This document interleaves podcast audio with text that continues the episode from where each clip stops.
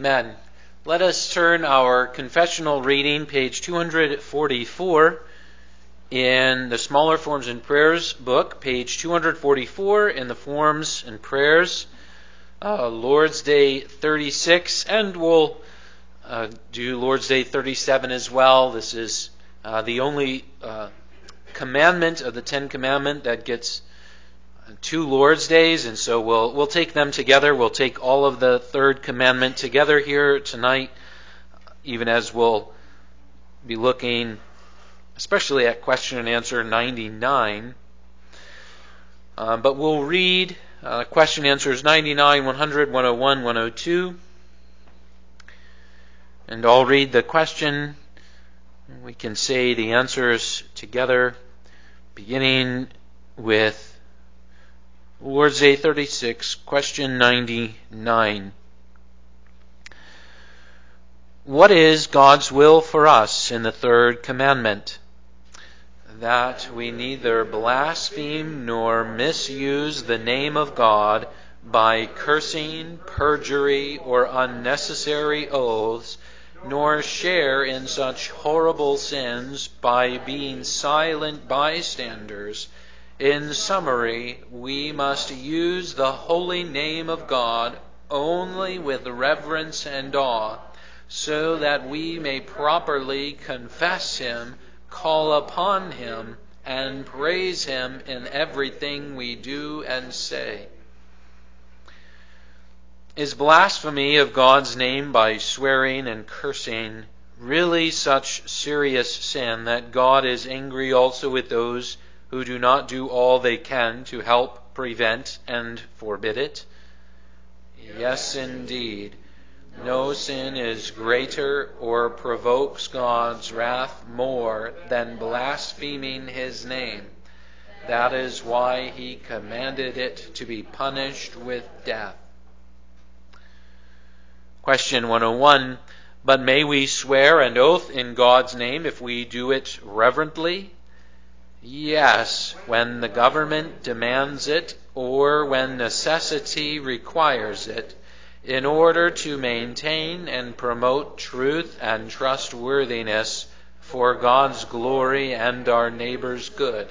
Such oath taking is grounded in God's Word and was rightly used by the saints in the Old and New Testaments.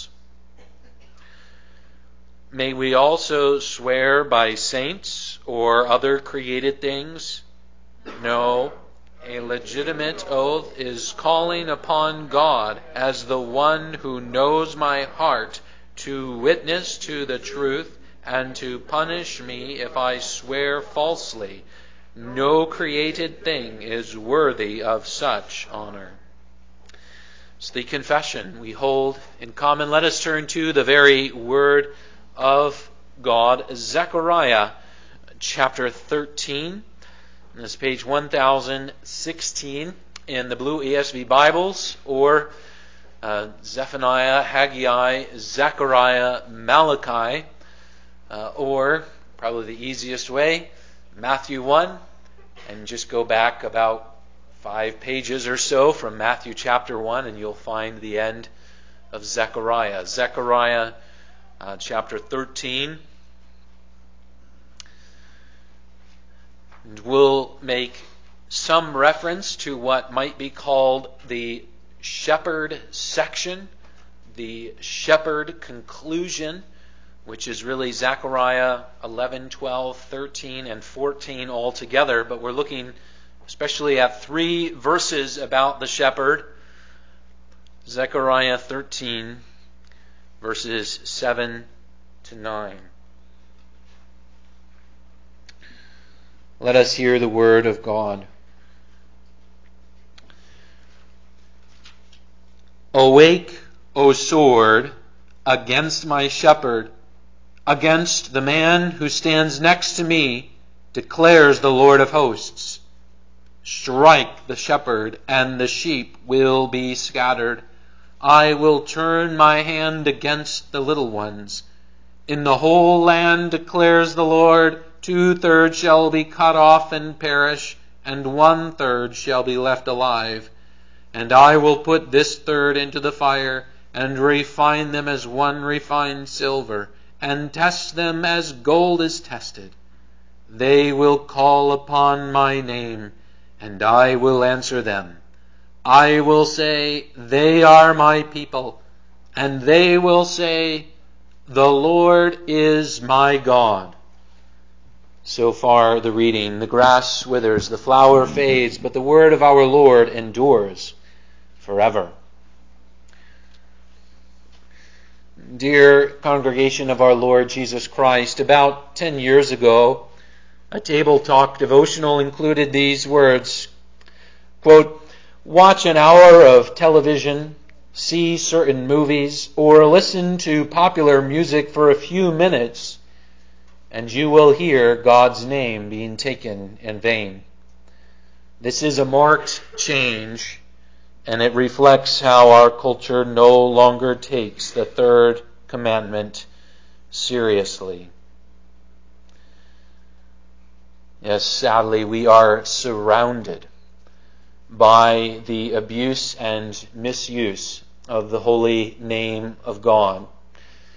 And to the list of watching media and listening to uh, popular music, many of us can add something like just step into my workplace or uh, step onto an athletic field and really just about go to any public place.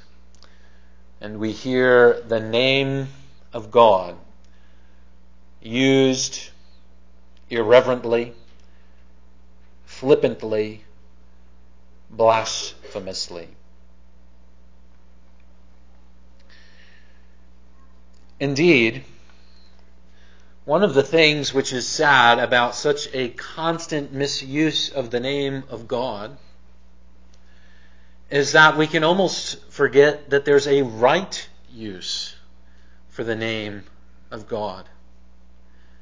Have you ever heard someone take the name of God and use it in a sentence.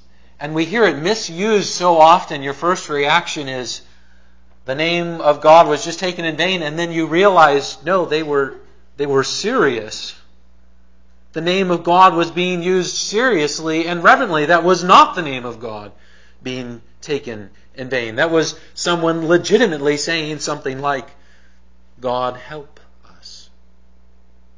And if we think of phrases like, my God, or Oh my God, or Oh Lord my God.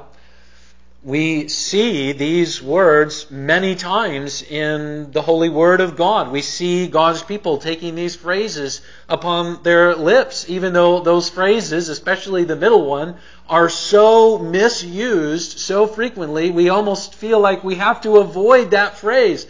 But the problem, people of God, is not the use of the name of God. The problem is the misuse of the name of God.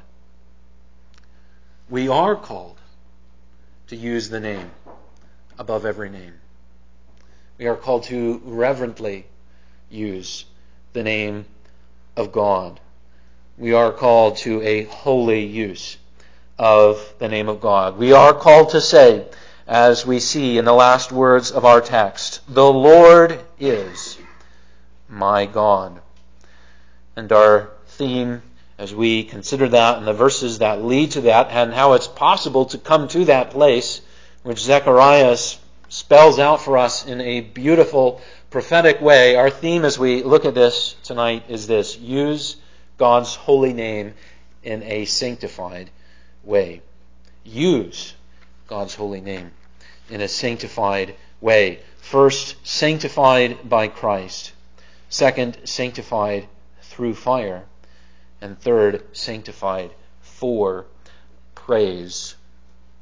And so we begin with this, sanctified by Christ. And you look at Zechariah chapter 13 and you might say, well, where is the name of Jesus uh, in the text? Well, we don't have the name Jesus, but we do have my shepherd. And we know without a doubt that my shepherd is especially a prophetic reference to Jesus Christ.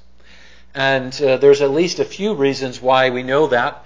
We'll begin with the most plain and the most clear, and that's because Jesus tells us he is the shepherd of Zechariah 13. Please turn with me. It is not many pages over to Matthew chapter 26.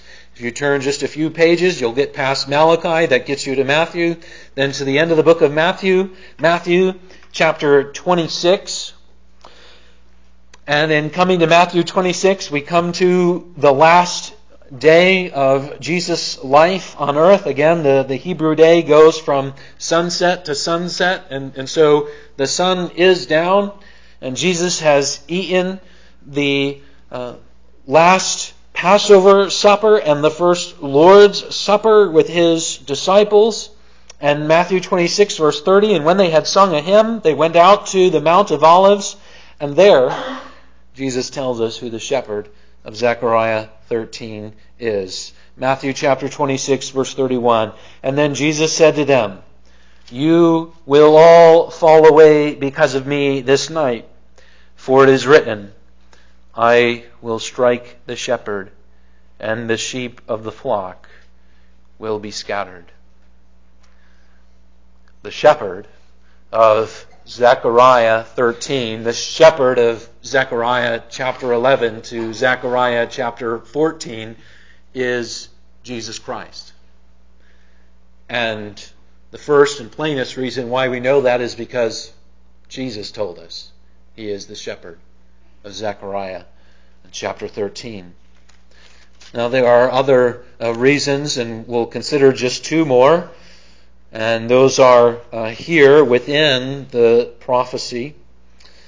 A second way that we know this text takes us to Jesus, the shepherd, is because Zechariah speaks about a shepherd who is struck for the sins of others. Look back with me at Zechariah chapter 13, verse 1. Again, this is all part of the shepherd section.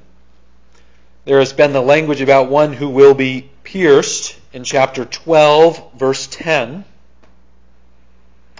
We know it's the shepherd because it's the shepherd who is struck with the sword in 13, verse 7. And what do we read in between there? In Zechariah 13, verse 1.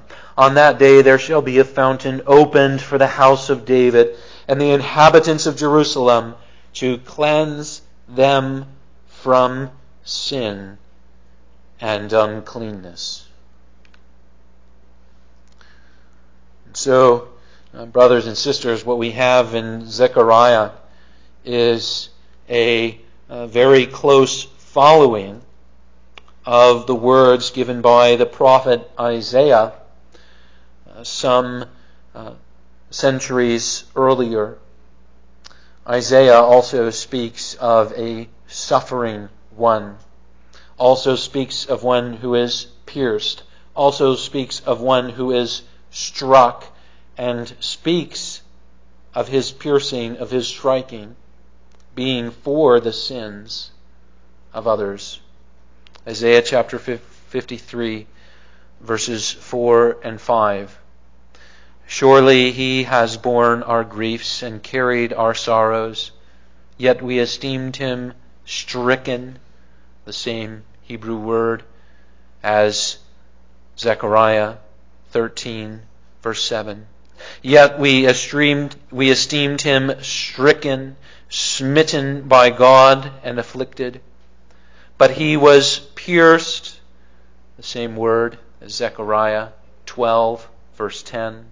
But he was pierced for our transgressions, he was crushed for our iniquities. Upon him was the chastisement that brought us peace. This is the shepherd Jesus Christ, who dies for the sins of others. And the third way, and now this is right in Zechariah 13, verse 7. A third way that we know this shepherd is Jesus Christ is because of the close relationship which the Lord God describes between himself and the shepherd. Look again at the language of Zechariah 13, verse 7. First, there is a prophetic image whereby God speaks directly to the sword Awake, O sword! And the sword comes against whom? My shepherd, against the man who stands next to me. We know that the shepherd is Jesus Christ because the shepherd is a man who has the authority to stand next to the Lord God. And now, brothers and sisters, remembering again that Jesus told us he is the shepherd, we read this in the New Testament context and in that clear light of the full revelation of God. We say, there is one God man. He's fully God and fully man. And that's how it's possible for a man to stand next to God. And it's not just any man, it's the only begotten Son. It's God's own Son. And what God did not require Abraham to do because it was only a test of Abraham killing his only son of promise. What God did not require Abraham to do, God the Father did. God takes up the sword and punishes his own son. God willingly sent his son for this purpose. Jesus, the Son, willingly went for this purpose. It was all part of the eternal plan of the Father, Son, and Holy Spirit together, which is why it can be so plainly prophesied by the author, who is the Holy Spirit, long before it occurs.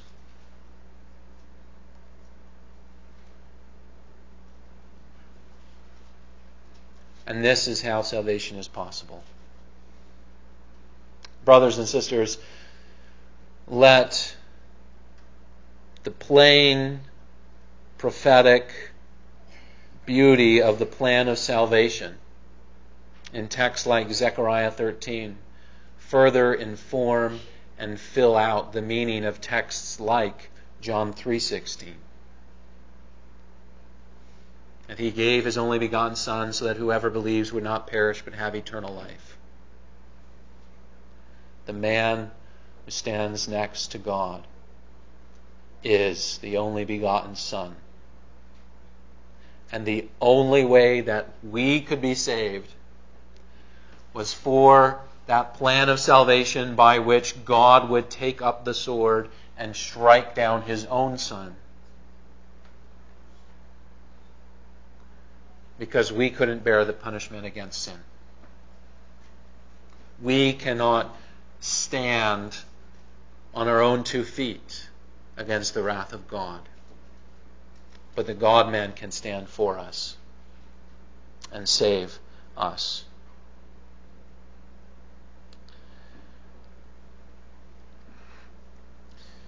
So, just to step back and again consider where we're going, when we get to our third point, it very directly relates to the third commandment. To what do we say? We say, the Lord is my God. We use the name of God rightly, but how do we get there?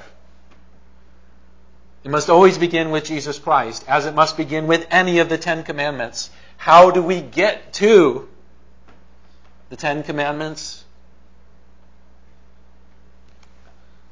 Because Jesus Christ has first fulfilled it for us. And that is true for the third commandment and for every commandment. Because he first stands in our place. And so that's a little uh, roadmap uh, looking ahead even to the third point. But first, we have our second point sanctified through fire. And we're looking now, especially at verse 8, into the, the first half of verse 9. And we see the symbolic language of a large rejection, and that two thirds of God's covenant people, of the covenant community, two thirds are cut off. This is a prophecy spoken to Israel, about Israel, and only one third, see that at the very end of verse 8, remains. And it's that one third that remains from the end of verse 8, which is sanctified, which is purified through the fire, going into verse 9. And so now we step back, and as we saw in this in the first point, this prophecy relates in a special and direct way to Jesus Christ and to his disciples. What did they do on the day when Jesus was put to death? Well, they, they fled from him. The sheep were scattered. And if we look at the life of Jesus Christ in, in a broader scope, what, what happened? Jesus came to his own people, and what happened? His own people rejected him. Those who should have known the Messiah, should have known the language of the suffering Messiah, especially clear in Isaiah, which again to this day, Isaiah 53 is not read in Jewish synagogues. In Orthodox Jewish synagogues, they will read all the way through the Old Testament and they will do it repeatedly, and they will not read Isaiah 53. And that is the plainest chapter, but it is very plain in other places as well, like Zechariah 13, which they do read. But what happened when Jesus came? He was largely rejected. Two thirds fall away. but one third remains. God will always be preserving his people. And even among the scattered sheep, what does Jesus do? Jesus seeks the lost sheep. Finally, we are all sheep who have gone astray, as the psalmist says. And so, right after quoting from Zechariah 13, I will strike the shepherd, and the sheep of the flock will be scattered. And the disciples are, right, probably sitting there thinking, What? I'm not going to be scattered just hours before they are scattered and they flee from Jesus. But what did Jesus say immediately after that? But after I am raised up, I will go before you to Galilee. Jesus gathers, Jesus preserves, Jesus protects. And yes, many of his own rejected him. But then, from the scattered disciples that Jesus gathered, he laid the foundation of his church. And that included not only the remnant of Israel who yet believed and rejoiced in the Messiah and received Jesus as the true Messiah, which he was, but it was also much more than that as God refined the early church through the fires of persecution, through all the hatred of the unbelieving Jews, and through all the hatred of the empire of Rome. And as many of them, for this, it was even to the point of death. Eleven of the twelve disciples are, are put to death. Only, only John lives to an old age.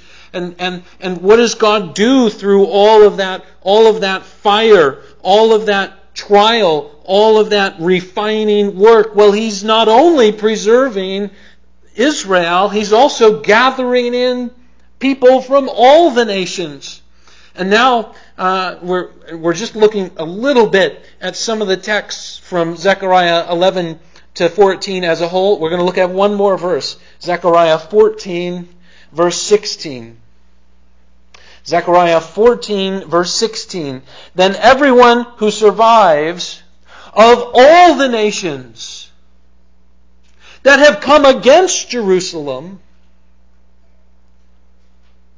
shall go up year after year to worship the King, the Lord of hosts, and to keep the Feast of Booths. Now you say, wait, we don't keep the Feast of Booths anymore. Well, yes, but that's the way prophetic language is. It speaks in the language of Old Testament worship, even when it's prophetically pointing to New Testament worship. What does God do? He takes all of that fire uh, for the early church and he preserves some, and then he also adds from all the nations many more. And now, what did those who stood against Jerusalem, and that was all the other peoples of the earth, that was all of us, God gathers to himself people from all the nations, and year after year, to 2023 and beyond, we gather and we worship the King. We worship Jesus who has saved us. We worship God, Father, Son, and Holy Spirit. Now, brothers and sisters, this prophecy it has special reference to that first coming of Jesus and what comes through that. It, it does also speak to the church in, in every generation. Prophecies are, are layered in the Old Testament. And so the church will continue to see fire, will continue to be refined. We will continue to have times when we look at the church community and people are rejecting Jesus as he has revealed himself, even as they claim to be God's people. And God has to take symbolically two thirds off and preserve one third for himself and refine through fire and then build up his church um, anew, as it were. But God will always do this perfectly. He will always be gathering, protecting, preserving for himself his people. Until he comes again, it will be through fire, but it will be for his glory, and it will be with a bringing in of people from all the nations to worship the King, the Lord of hosts, year after year.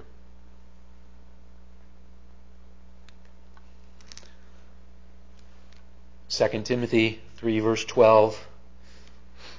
We looked at it this morning, put much focus upon the words, all those who desire to live a godly life. We didn't put much emphasis on the last words of that verse. There will be persecution. Well, here it is. In prophetic form, focused upon the corporate upon the whole sheepfold altogether. It's true individually, it's true for all of God's people together. There will be persecutions, there will be refining fires, but God will always be accomplishing his purposes. And so, brothers and sisters, this is what takes us to verse 9. This is what takes us to what we are called to do. Because of the shepherd who saves us, because God preserves his people even through fire and, and, and gathers others in, looking ahead to chapter 14,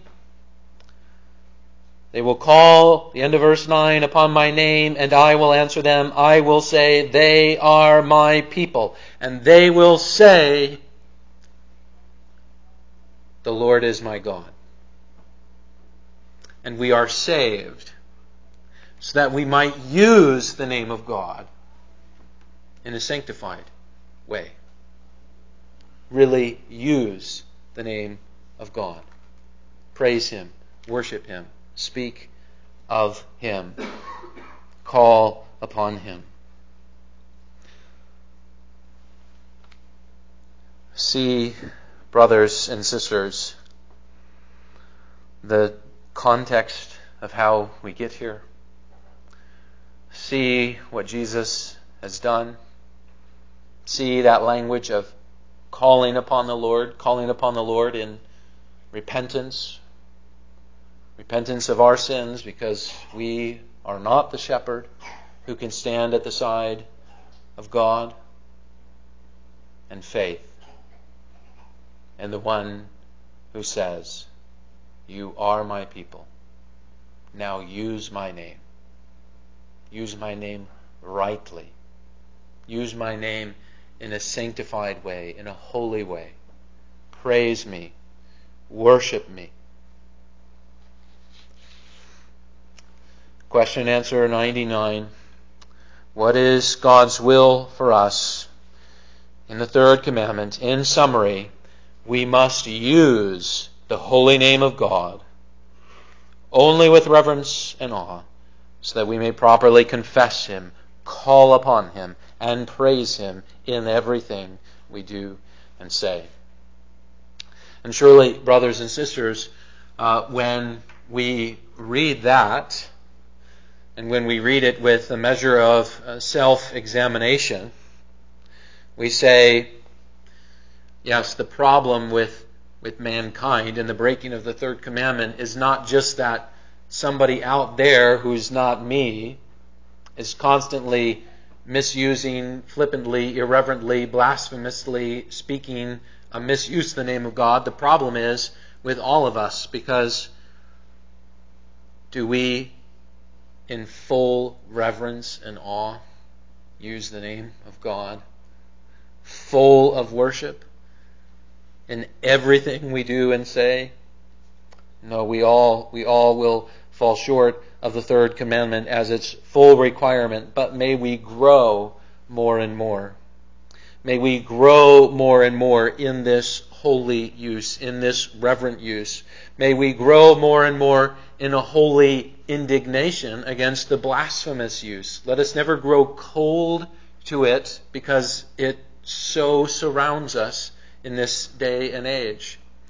But let's have a holy indignation to that uh, irreverent, flippant, blasphemous use of the name of God, and then, by God's grace, May we be sanctified to use the name of God year after year, worshiping Him with more reverence, with more awe, with more praise, with more adoration, as we think upon His name above all names, as we speak His name above all names, as we sing and sing together of His name above all names.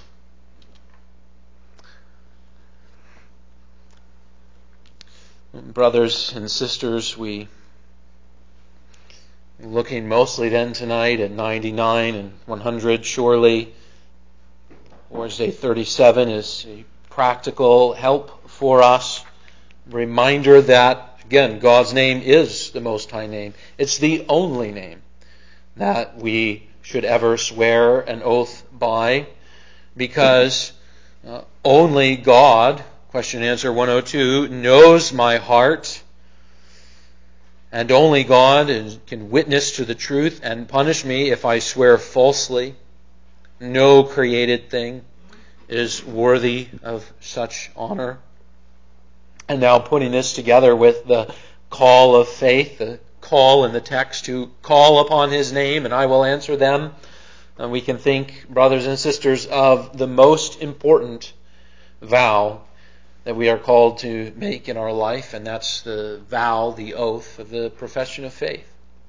And we can even think of, of our uh, forms for that public vow, that public oath, and under uh, the heading vows, uh, there's four questions there, which many of us have answered.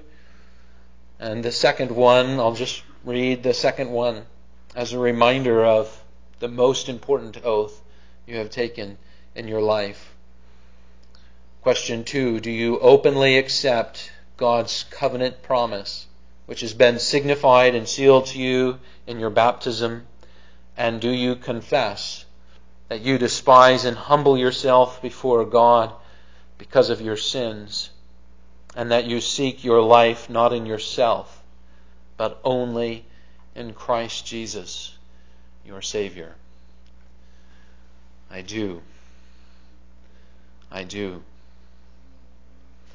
And know, brothers and sisters, that just as God preserved his church before Christ came, just as God preserved and built up his church when Christ came, so God continues to build and preserve his church until Christ will come again. And so may we be those who call upon the name of God, who trust in Jesus Christ, and would then grow in the sanctified use of the name above all names. Amen. Let us pray.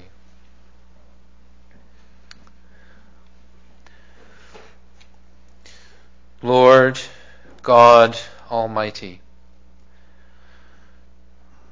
with our eyes fixed upon our Savior